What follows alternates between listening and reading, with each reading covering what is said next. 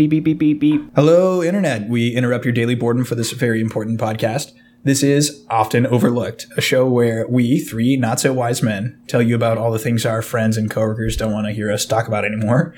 That's the movies, books, comics, video games, and so on. I'm one of your hosts, Alex, and I'm joined here by two of my friends. I'm Jeffrey. And I'm Seth. So let's play Guess That Topic. Here's three quick clues about today's episode. In The Witch, a trash panda and a tree become best friends. They're also known as the Sentinels of the Milky Way. Or just a bunch of a-holes. That's right, we're talking about the friggin' Guardians of the Galaxy. And we don't mean friggin'.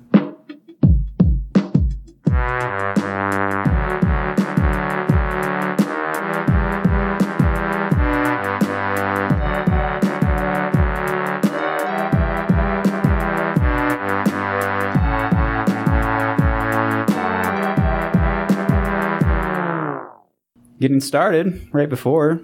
Is anybody uh, doing anything cool? Any cool games, books, movies, anything? I finally I'm on I'm late to the bandwagon, but I finally just picked up Destiny and I'm I'm loving it so far.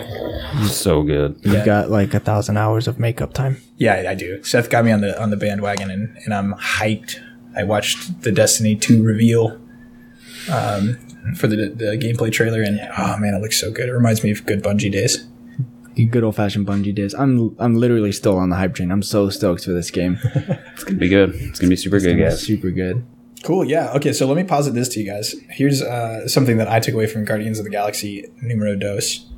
Um, I think, and this is this kind of carries over from the first one. I think the entire show, the the thing is about family and friendship, like familial relationships, like friendships that become that.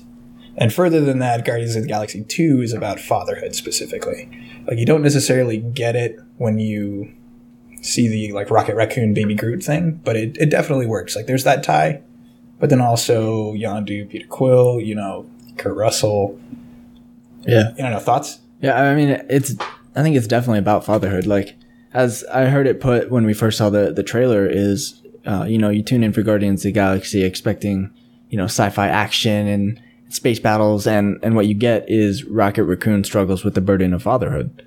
And I think that's exactly what the movie is is is everybody's kind of struggling with fatherhood or parenthood in general in one way or another, whether that's Peter learning about his father and, and struggling with the implications that his father's evil and like how do you deal with that as well as you know the entire crew raising baby groot they're all parents at that point like the whole the whole movie is about parenthood As if it goes without saying, also beep beep beep beep beep spoilers. But uh, as we as we go through this amazing movie, um, no, I, I I absolutely love what you guys have been saying, especially because you know you see the first movie and it's laughs a minute, it's so funny, and they did such an amazing job with it that you think. How on earth are they going to do something better? Or how, like, what are they going to do next? And I love the fact that they took it from a standpoint of still being super funny, great music, and they did, you know, like Alex, like you were saying, you know, they in in they put so much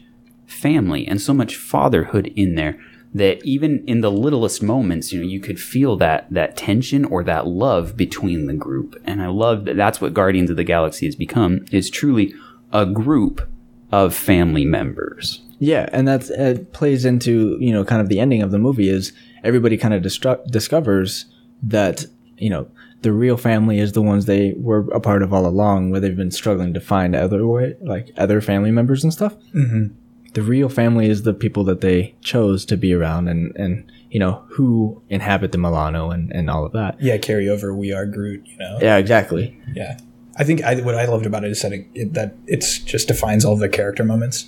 Like when we finally get Drax to open up a little bit and he's talking to Mantis, he talks about his family. You know, he talks about the daughter and wife that he doesn't have anymore. Yeah. Um, the the one of the most impactful scenes to me in the movie is when Yondu is talking to Rocket Rac- Rocket Raccoon, and he's like telling him, you know, you are me. We're the same person, and that's the moment that Rocket stops being an asshole and starts being like a, a nice dude. And they end the movie on that scene of him where he just kind of breaks down and he comes to terms with the fact that, yes, I have a family. I'm not alone. I'm not unique because that's the thing that Rocket doesn't like about himself. He thinks he's a freak of nature, but he realizes when Yondu tells him, we are the same. That there are other people like him. That he's a family, and that it's it's powerful. It's cool to see them kind of just zoom in on him, and you get to share this moment. And that's the feeling that the director wants you to leave with. James Gunn's like, remember this when you leave the, the theater. No, definitely, I love that because you, you, when you first see the first volume, you know, it, it, it's almost like a shock factor of like, oh my gosh, this is super funny. Oh, awesome music. Hey, there's a blue guy. Oh, it's a raccoon. That's so funny. And as you go along, you know, you see Groot the first time, I'm Groot. And, you know, you hear that constantly and you're like, okay, like, what's up with this character? By the end of it, you absolutely love him. And it's cool that, you know, James Gunn has been able to do that with all of these characters. You know, to the point where, you know, like, oh, ha, it's a funny talking raccoon. But in this one, it's like, oh my gosh, like these two characters are the same. Him and Yondu are these two people that seem to don't care what people think about them, but deep down truly do. And it, you know, you take that and you elevate that, and that's what I loved about the sequel is that they just it was like a completely new playing field of like yeah, you know, these are the characters you love and all these different things, but here's so much more emotion to it as well. Yeah, it was really nice to, for, to see them focus on Rocket Raccoon like we all kind of expected them to, because he was, you know, the breakout star of Volume 1, and that, you know, he was just outrageous, ridiculous thing but it was really good to see them focus on them like the crowd wanted, but not in the way everybody wanted. It wasn't just more crazy antics and you know he says some more he builds bombs and stuff yeah. Yeah it wasn't that. They focused on him giving that that fanfare but it was on his uh, you know identity crisis and and focusing on him coming to terms with who he really is and what group he's really a part of and and all of that stuff. And it was really cool to see them just like bypass that whole surface level thing and just go straight to the bottom, right to the core uh, of Rocket Raccoon. It was really, really refreshing. Yeah, it's it's clever. I mean, it's clever writing. It's just that's how you give your when you have an ensemble cast like that. That's how you give your characters agency. So you give them this interesting backstory, and you you let them develop within within the plot, like as it as it stands, separate from you know the drive of the main character. But it's still it's parallel. Like his story is parallel to Yondu's, who's integral to what happens in the uh, the second movie. Well, yeah. plus, I mean, like you, you get so much good character out of volume one, but then in this one, it's like, oh yeah, we're going to get more character, but then we literally got more characters as well. Mm-hmm. It was just interesting how they handled that too. You know, you could still build up, you know, these very intricate relationships with these characters that we know. I mean, everyone knows like Peter Quill and Rocket now, but you know, they built such a cool thing like between Drax and Mantis was one of my favorite parts of the movie mm-hmm. was yeah. the two of them connecting and, you know, finding out how closely they are together. Mm-hmm. I, I was thoroughly surprised with Mantis and Drax's relationship. Like, I expected Mantis to be, you know, a, an integral part, secondary character for sure, but important. But it turns out that, like, she was the one that facilitated everybody's realization of who they really are. Like she was the linchpin to the whole thing of of the self realization part, anyways. And that was that was surprising to see is is they would take this secondary character that would could be easily just relished to the oh hey uh, ego's not who you think he is he's bad and then the heroes take off again. Could have been just delegated to that and been fine as a secondary character but they they didn't. They didn't stop. They they continued to to push the character development even of this minor character that ended up being amazing and more or less part of the full crew now. Yeah, I think the this just bringing in new characters. This movie is going to be like a very good case study for Marvel to figure out how to do Infinity Wars. I know that they're kind of like in into it deep, but when you start putting in like so many characters, how do you manage that? You know, and they they did a pretty good job because they they rotate who's with who, you know, every now and then. But for mm-hmm. the most part, they just picked the characters that are going to have the most interesting interactions or the most organic conflict within that grouping, and then they they separated them, and that's how they did it. You get good story beats that way. Yeah, it kept really good tempo that way mm-hmm. for sure.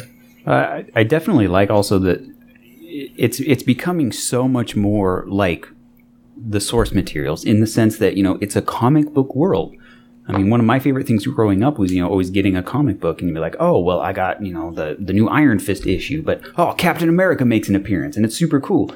And I love that they're starting to do that so much more now. And the fact that, you know, these do feel like living worlds And it's so cool when they add in those characters. And I feel like Marvel has done such a good job up to this point with that. And then this was almost like the the tipping point of just like, yeah, we've got it now. yeah. Yeah. It, guardians 2 really felt like the like full let go of any apprehension to whether or not they would uh, marvel uh, as an mcu kind of thing would would fully like represent everything that we wanted them to and and give proper respect and you know credit where credit to do guardians was to me was was showing that marvel's like 100% you don't, there's no more reservations this is we got it for, like, I mean, they had a planet and David Hasselhoff in it, so they. I mean, I was like, we can pretty much do whatever now. yeah, do, you're yeah. pretty much sold after that and they they're not afraid to be to be quirky. I mean, obviously, when you have a movie about a bunch of aliens and talking raccoons and trees and stuff, it's got to be you have to kind of suspend some of your disbelief at the door. But but hmm. To have that as like an integral part of your story and to just make it work so well, it's it's a feat, you know, yeah and i think that quite an accomplishment. shows more about James Gunn's talent than than anything else. Is he was able to he had this vision for the trilogy and he's able to maintain the comic book and uh, you know true to character story of these these guardians and also introduce a bunch of new stuff and focus deeply on everybody's character and keep everything fully cohesive so it it feels like a, a fully realized like well polished movie and I think that says a lot about his talent as a as a um, Filmmaking, yeah, and just in general, yeah. yeah, uh, Yeah, it's. Uh, I mean, it's just so fascinating to see because, especially like with these new directors they're bringing in, and especially with James Gunn. I mean, they have said in interviews before that you know he is going to do Volume Three, and they want to keep him on, even if it's just as a producer to kind of flesh out the Marvel, you know, galactic cinematic universe, you know, to do all these things. And it's it's so simple to see that he does have you know, kind of his thumb on what exactly he wants. And I, I loved that, especially about this one. He could have literally just done almost the exact same thing. Just like, ah, quirky, funny situations, and this happens and this. He wanted, he knows the story that he wanted to tell. And especially he knew the story that we almost needed, Yeah. you know, to get these awesome characters. Like, oh yeah, we all love Peter Quill, but now we love Peter Quill. And the Exactly. things that he did, and we love Rocket. We love Yondu. I mean, he was a funny, quirky guy in the first one, but now he's like one of your favorite characters. Yeah, he's the friggin' Mary Poppins of everything. and it's and it's weird to to take another like step into it too because Yondu always seemed kind of antagonistic. He does in the first movie. Yeah. You kind of understand that okay, everybody he's he's fighting for the good guys on this one. Let's just just accept that for now. The second one, you don't have to do that, and so for the first half of the movie, you're kind of like, yeah, it's don't really like Yondu. He's he's getting chewed out by Sylvester Stallone. You know what happened? Why why is he such a jerk? you know, and you're okay with that. You're like, yeah, this totally makes sense for Yondu. But by the end of the movie, they just flip that around. And it's like, he is a great example of fatherhood. Take a look at the other end of the spectrum. Ego is like the worst example of what a father could be, which is this, this dude that goes to, well, murderous lengths to perpetuate himself. Seems, seems know, excessive. like- that's, yeah. that's a bit on the the little intense spectrum there. seems seems Yeah. bad. That seems like a bad decision. So, so, you know, the, the breaking moment for Peter, even when he is under the, the spell, as it were, is when he finds out that his mom was killed by him and he's loses it. Oh, jeez. How did everyone else react to that? Uh, uh poorly. I, my my little heart just broke. Yeah. Yeah, because you don't. I, I, I don't know. I didn't pick up on it immediately that they just saw a bunch of bones, and I was like, oh, he's just like a murderer. Okay, so he's got a bunch of like bones in his in his basement. Yeah, and it didn't seem that big of a deal. Yeah, and then he's like, oh, oh, and you click right then that yeah, when when I put that like tumor in your mother's head, done. Right? I think it speaks volumes to the character that Star Lord is, in the sense that you know we've seen things. I mean, not exactly like that happen, but you know we've seen things like, oh yeah, when I murdered your dad or something like that, and there's that moment of just like defeat that comes over a character, and you know maybe they'll fall down to the ground, and it's raining and intense, and you know all these you know this trope that we have, and it takes them a little while to kind of kick back up. I love the fact that not a second hesitation was put into him shooting his own dad because of what he did. Yeah. And that, like, to me, was the best moment of the movie. Yeah, and that I think that really shows Peter Quill's character as a human being because it, it it came down to like he saw that Ego did this atrocious thing and it didn't matter that it was his dad. He did an atrocious thing and this is what he deserved to do. So like he Peter once he, you know, snapped back into reality, he realized like this this atrocity, one, it was my mother. Two, it was awful. Doesn't matter that you're my dad. Didn't matter at all. Yeah. Well, also shoot first is also something that all of us pretty much like. Fair enough. yeah. Just in general. I, I just love the idea that there are all these aliens and they come to an understanding of what humanity means essentially through family. yeah. And so that's bizarre. I mean, Gamora gets it with uh, Nebula. Um, we already talked about Rocket. Like, it's it's it's insane to me that Peter, for instance, is the probably the best example. Is that he loses this superhuman ability, essentially, just so that, and he's fine with it. You know, he's totally cool. He's like, yeah, I'm still Star Lord, and that's what better example for a superhero can you can you give to you know, Exactly. It's interact- not you know, it's not Superman who's destroying cities because he's in the middle of a fight. It's like he he cares. He he is human. He's a real person. It and he's still the leader of the Guardians. of the exactly. He cool. still is heroic, even though he's just a regular guy. and he does it. those are his defining character moments i mean think about the first movie he like flies out into space to save gamora who's this woman that he hardly knows uh, alien woman whatever who at one point was beating the crap out of him hmm and he's and that he doesn't think twice about it you know he just obviously it's dispelled the tension is dispelled by comedy immediately afterwards which is just by nature of mm-hmm. the storytelling but those are his, his care. defining moments. Yeah he's like i don't i will it's sacrificial. That's and we get that with groot also in the first movie but mm-hmm. that carries over for sure. And I think that that is what we have come to expect of a hero is the the sacrifice, the selflessness, the the willingness to put the right decision above any personal gain or anything like that. And Peter is literally that, like to a T, because not only was he, you know, ripped from his mom at a young age, but he was ripped at his mom at an age that he hadn't, you know, learned the the bad things of the world. He hadn't become like jaded and, and mean yet. He was young enough that he was still in that innocent kind of thing. So he took all of the stuff that his, all of the innocence and, and heroism that his, his mom and, and grandparents and stuff had imparted on him when he was a kid and kept that forever because he was never really part of a, a shittier world.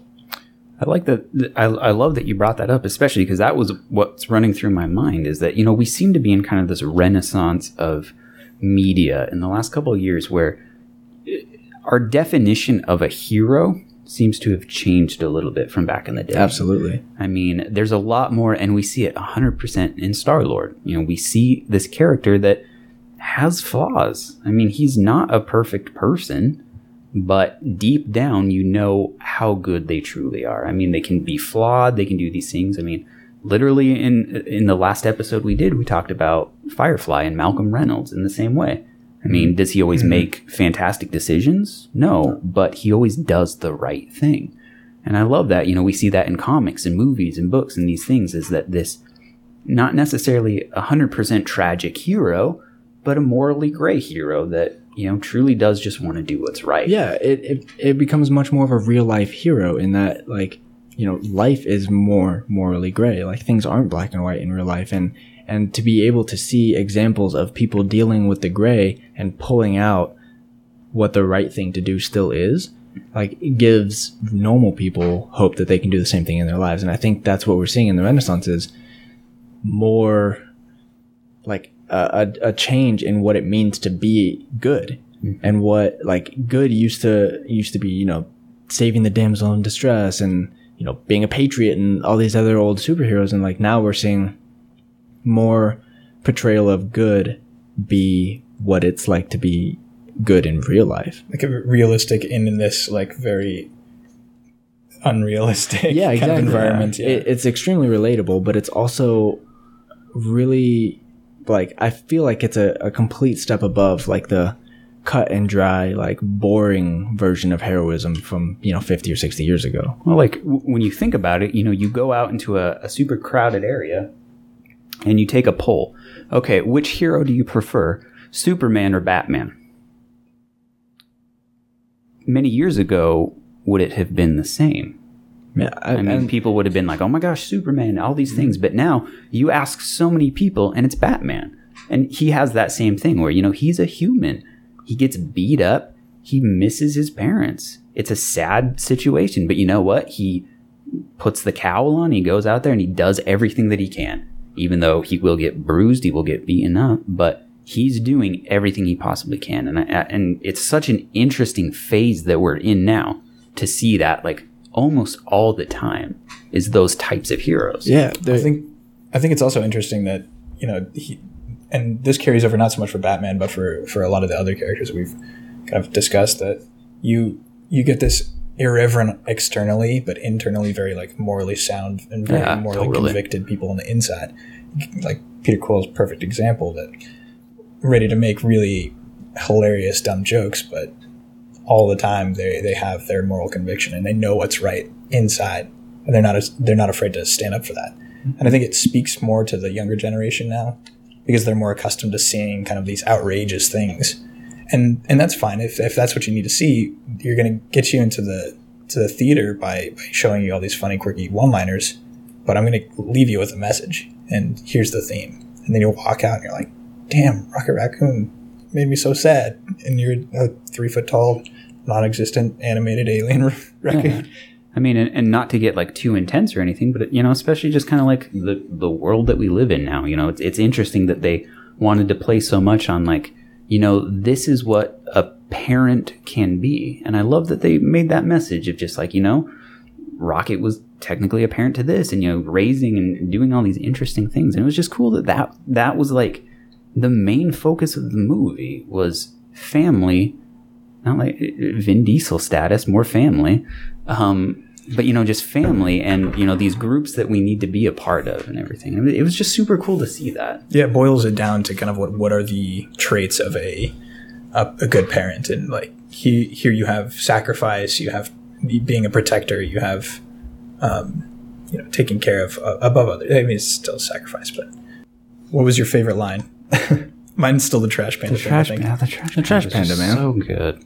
That's perfect. I think the scene with Drax and Mantis though is hysterical. I mean, they put a lot of the funny stuff in the trailer. That thing with Rocket and Groot, where he's going like, "I am Groot, I am Groot." Oh yeah, it's, it's Groot. so good. No, the time. Yeah. I, I, I do have to admit, one thing was just absolutely perfect to me. So obviously, you wait for the Volume Two soundtrack, and you're like, "Oh my gosh, okay, what's going to be on here?" And growing up, you know, that's what we always listened to. You know, my dad in, instilled that in us, which I love. You know, classic rock, these awesome things. And so the first volume was fantastic. I saw that the second volume had um, ELO's Mr. Blue Skies, which is one of my favorite songs. I love it. and literally, I saw that and I was like, yes, perfect. I desperately want that to be the intro and have some funny thing. And it, it was. And it was just that moment, that pure, like, elated moment of just like, yes, this is the perfect thing to do for it. And so, yeah, it just overall, it was such a great movie. Perfect execution. Yeah, I mean, I'm still singing uh, Blue Swede. Oh, it's freaking hooked on a feeling will forever be locked in all of our brains. Um, so, just a, a quick question for you guys too. Um, obviously, James Gunn is going to be returning. Sorry, is going to be returning for Volume Three. What do you feel like will be the progression of this? I mean, we see Volume One, very quirky, you know, down to earth heart comedy. We see this one that's still super funny, awesome, had a lot more deeper impact. So, what do you think we'll see in, in Volume Three? I think we are going to see a transition away from our current Guardians crew. I think um, one, I know James Gunn is is meaning for this to be a trilogy um, for the current characters, but as we saw in the post credits scene in Volume Two, the original Guardians of the Galaxy have gotten back together, and I think that Volume Three is going to be kind of a like getting them up to speed kind of movie, so that they you know, take back over the, the role of the Guardians of the Galaxy, and we will see our crew moving on to their own thing. So are we gonna get a space running up the stair sequence with Sylvester Stallone? If we don't, uh, James Gunn will have a lot of angry letters. if like Eye of the Tiger and the Rocky theme are not in. Uh, I think I mean you just have to you have to wrap up relationships. So uh, Peter and Gamora, you kind of have to talk about that. I think Rocket kind of has to come to terms with his his identity and his role, and uh, I mean Groot's just going to be funny no matter what. I think I don't really know story wise though what is going to happen. Um, I still think I mean I want to see what happens with Infinity Wars, and I think that I'll be able gotta like talk about it a little out bit and more. see. Yeah. And I think, you know, Infinity Wars is going to happen before Volume 3. I don't know if both of them are, but part one for sure. So we know just by virtue of, you know, some of the cameos and, and things that we saw in Volume 2 of Guardians that the Guardians of the Galaxy are going to play a huge role in Infinity War mm-hmm. and, or Infinity Wars Part 1, anyways. And I think that based on what we see from that, we will know more of what Volume 3 might contain. Like, mm-hmm. Infinity Wars might mean that half the crew dies. Like literally, that might happen.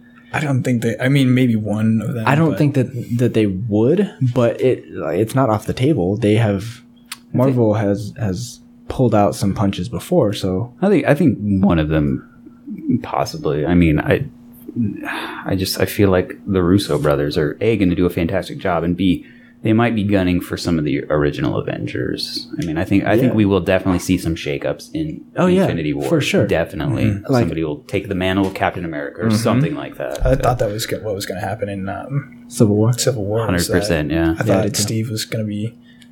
And then Well, we especially with the ending next. of the comic book itself, where I mean, Captain Bucky, America is assassinated. Yeah, So Yeah, I thought he was out. Bucky was in, and that was going to be the new yeah, squad. But so but I think something to that effect will happen in Infinity Wars, and that will dictate you know the progression of Volume Three. I like it. I'm stoked for Thor two or Ragnarok. Oh, Oh, my Thor three. Ragnarok. Sorry, sorry. Oh my gosh! That trailer was just like everything you could hope for. Yeah, I really hope Jeff Goldblum doesn't suck as the game Well, master. and I don't know if you saw that he had a very small a credit in credits dance scene as the game master, which is weird. Which makes me think that he's you know in a in a deleted scene in Guardians Two, because he was in the credits. well, it's, it's it's been confirmed. I mean, especially in the comics, and then outside. I mean, he's um, the collector's brother, Yeah, and so they could have had like some interesting thing. I mean, the the thing that makes me so excited, and I know I'm gonna butcher the name so terribly. I apologize. But the director, um, Taikito Watiti, I believe it's. I, I, I'm you, so you said sorry. it better than I could have. Um, he is one of the funniest human beings ever. Like literally, like he did stuff for Flight of the Conchords. He did. He directed and starred in What We Do in the Shadows, which is one of the funniest movies. Everybody so- needs to see that. Seriously, if you have not seen that movie, go see it. Um, and so just to know that that flavor is going to be put in, and especially be connected, you know, with you know Hulk and Doctor Strange is apparently going to be in it, and possibly have some Guardians connections, you know, with the two brothers and stuff like that. So it's like it's so cool to see that that's going to be kind of like a little drop in the Marvel Cinematic Universe pool. Yeah, pool. M- the MCU is pulling out so many heavy hitters for their movies, like writing and producing and directing and stuff. They have some of the the best people in the whole business, mm-hmm. They've got the money for it for sure. for sure, Yeah, it's, it's and it shows. It pays off. Yeah, it's, it's going to be pretty fantastic. we have a, a- an awesome docket of those movies getting prepped for. Yeah. So It's gonna be very good. Get excited. Get hyped. let's do it. let's do the thing hey, with the hey guys, I'm just I'm really bummed. Oh, why are you bummed? I can't believe I got fired from the calendar factory. I mean, all I did was take a day off. Oh, oh. oh. oh why? You know, you like it. So bad.